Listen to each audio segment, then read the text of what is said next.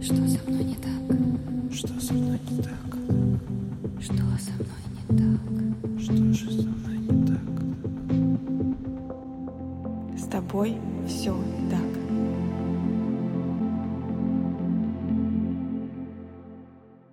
Всем привет! Меня зовут Евгения Романова, я практикующий психолог и автор подкаста «С тобой все так», который посвящен психологическим травмам и их влиянию на жизнь человека. С тобой все так. Знакомо ли вам ощущение отключения от реальности, когда только что что-то чувствовал, а потом бац и тишина? Ничего. Это состояние в психологии называется диссоциацией, и сегодня разговор будет о ней. Диссоциируют все.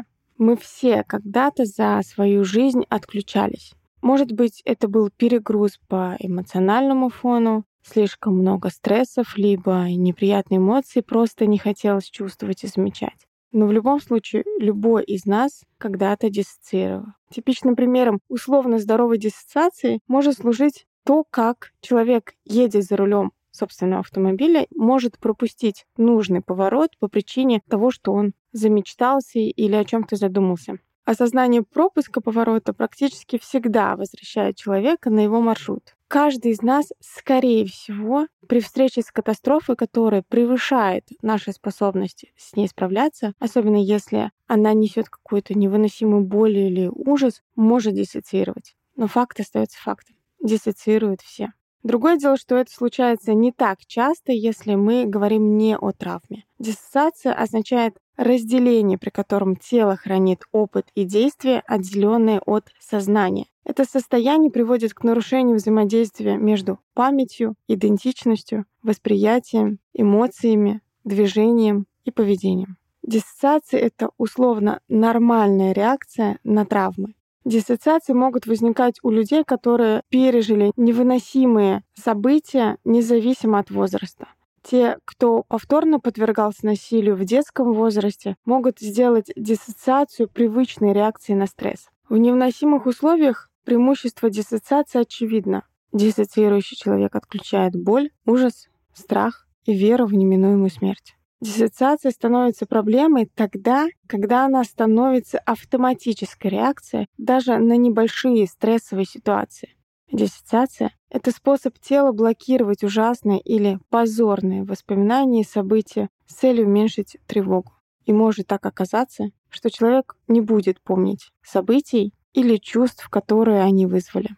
В общем смысле диссоциация — это неплохо. Она помогает защититься в случае чрезвычайной ситуации и не утонуть в чувствах тогда, когда нужно действовать. Она помогает также автоматизировать процессы, чтобы мы не контролировали абсолютно все вокруг. Как механизм психологической защиты, диссоциация помогает человеку справиться с интенсивными негативными эмоциями, вызванными воздействием факторов психотравмирующей ситуации или события. С тобой все так. Наиболее распространенными признаками диссоциации являются, как я уже говорила, потеря памяти об определенных событиях, чувство оторванности от собственных чувств и мыслей или такое ощущение, то, что окружает человека, не является реальным или искажено, включая других людей. Физические симптомы включают ощущение головокружения или ощущение, что сердечный ритм сильнее, может быть и быстрее, чем обычно, или ощущение небольшой боли или ее отсутствия. Здесь нет обязательных признаков, которые мы можем сказать раз, два, три, и вот это диссоциация, потому что каждый человек диссоциирует по-своему. У каждого человека свои механизмы работы этого процесса. Поэтому если у одного это может быть именно ощущение головокружения, то у другого это может быть наоборот ощущение какой-то такой легкости, невесомости и какого-то переполняющего счастья.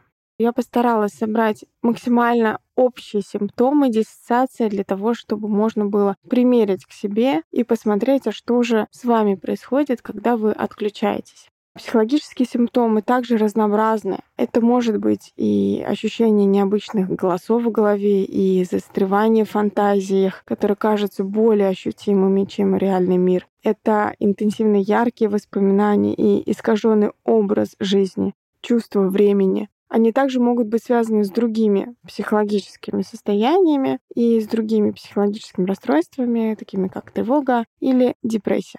Люди, которые испытали или в настоящее время испытывают диссоциацию или любой тип диссоциативного расстройства, о котором мы чуть попозже поговорим, обычно описывают трудности, с которыми они сталкиваются при управлении сильными эмоциями, поскольку они чувствуют себя оторванными от себя и от мира. Их собственные чувства искажены, они испытывают неожиданные перепады настроения.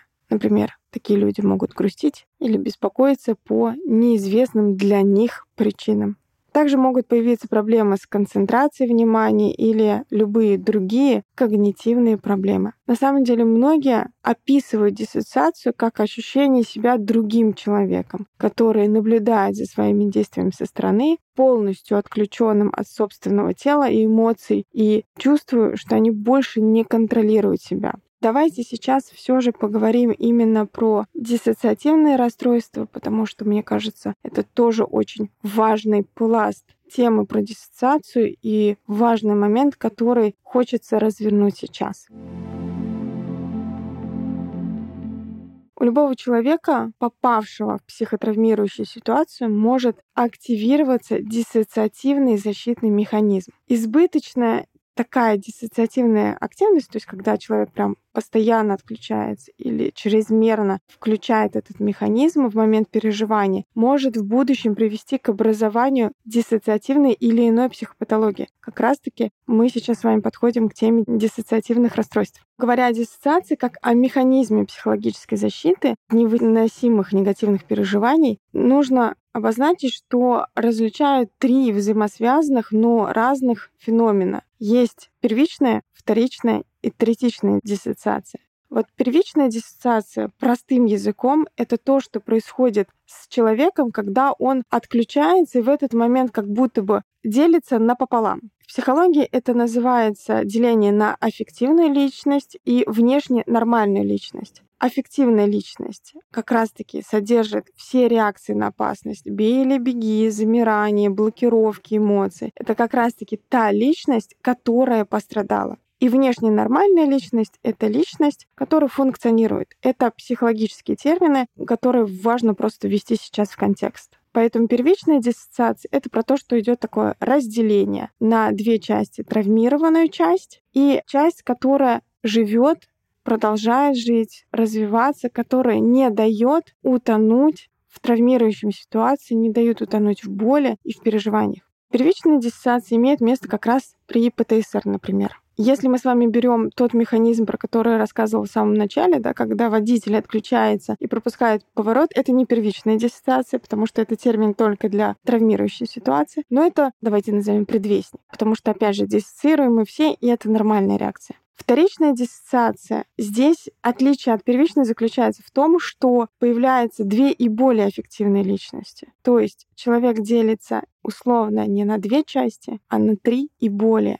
Здесь, помимо этих систем реагирования, бей, беги, замирание, могут еще появляться другие системы, например, системы привязанности, системы какой-то регуляции организма, Вторичная диссоциация может быть, например, при осложненном ПТСР, например, когда травма происходила постоянно, либо на длительном периоде времени, при пограничном расстройстве личности. И при третичной диссоциации наблюдается несколько аффективных личностей и несколько внешне нормальных личностей. Здесь как раз идет речь о расстройстве множественной личности, которое сейчас в ДСМ называется диссоциативное расстройство идентичности. Я думаю, вы все помните фильм или слышали хотя бы про фильм «Сплит». В нем показано диссоциативное расстройство идентичности. Когда убили Миллигана, образовалось 23 личности, которые функционировали в разные периоды времени. Если мы с вами поговорим немножечко с научной точки зрения, это как раз-таки альтер-эго реального человека, которое проявляется в той или иной ситуации.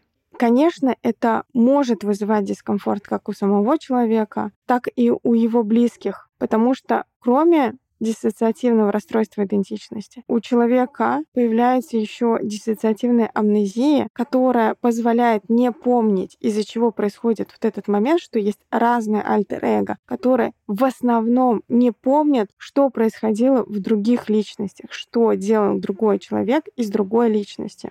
Как показывает опыт, причиной такого разделения становится серьезная травма, с которой не способна справиться одна часть личности. Тогда при помощи продолжительной диссоциации, подавления человек создает альтернативную идентичность, которая может справиться с этой ситуацией. Если вам интересно поизучать этот процесс, вы можете посмотреть фильм «Сплит» или, например, сериал «Лунный рыцарь», где достаточно четко показан механизм формирования диссоциативного расстройства идентичности на основании психологической травмы, полученной в детстве. И я уже проговаривала, что есть еще такое понятие, которое идет бок о бок с диссоциативным расстройством идентичности. Это диссоциативная амнезия. Она не похожа на обычную забывчивость, как, например, мы не помним, куда положили ключи или где припарковали машину.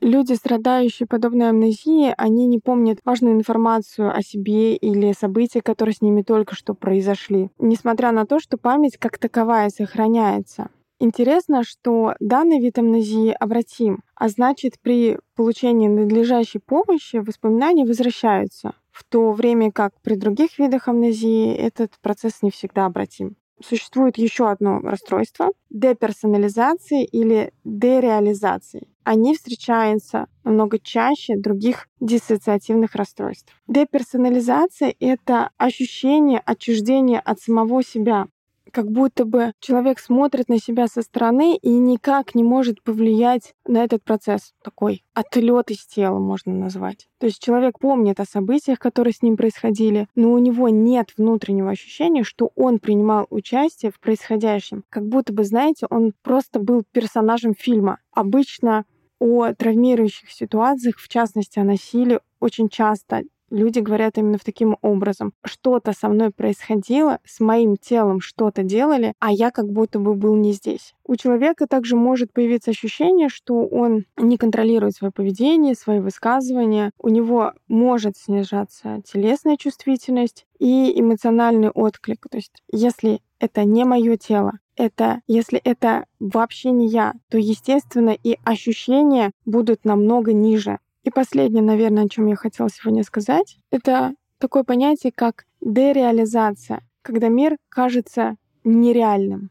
Например, человеку может казаться, что мир окутан туманом или что-то у него за глазами, и весь мир как будто бы в расфокусе, или все имеет какую-то такую странную искаженную форму. Многие описывают это как пребыванием во сне или альтернативной реальности. Здесь интересен такой момент, что при дереализации человек воспринимает реальность, как я уже сказала, отстраненно, и она по факту не вызывает у него никаких эмоций. Но вот это ощущение потери реальности может быть настолько пугающим, что усиливает тревожное состояние человека. Обычно описывают следующее ощущение дереализации. Например, человек может чувствовать себя сторонним наблюдателем происходящего. Он может испытывать ощущение пелены или тумана перед глазами, или, как я уже сказала, расфокуса. Звуки окружающего мира могут казаться приглушенными, далекими или как будто бы из воды. И, в принципе, мир может казаться каким-то странным, деформированным или безжизненным.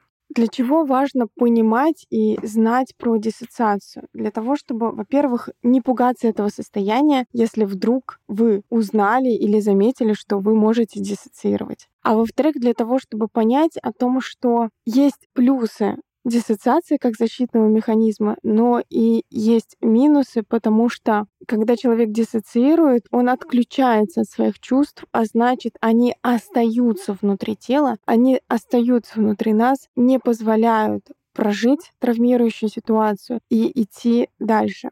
Поэтому очень важно понимать, что если для вас диссоциация — это не просто единичные случаи, а именно такой уже практически автоматический защитный механизм, то с ней важно работать. Важно научиться оставаться в реальности, замечать реальность, замечать свои чувства. И для этого вы можете составить свой собственный список диссоциативных симптомов, то, каким образом лично вы диссоциируете, понять, из-за чего вы это делаете, и найти индивидуальные способы, которые вам будут помогать выходить из диссоциации. Например, это могут быть такие способы, как использование эфирных масел, запахов, которые будут возвращать вас в реальность. Это такое немножечко с усилием осматривать предметы. Это встать и походить, попрыгать вверх-вниз, например. Можно аккуратно надавить на акупунктурные точки на теле, обдать руки холодной водой. Это, в принципе, те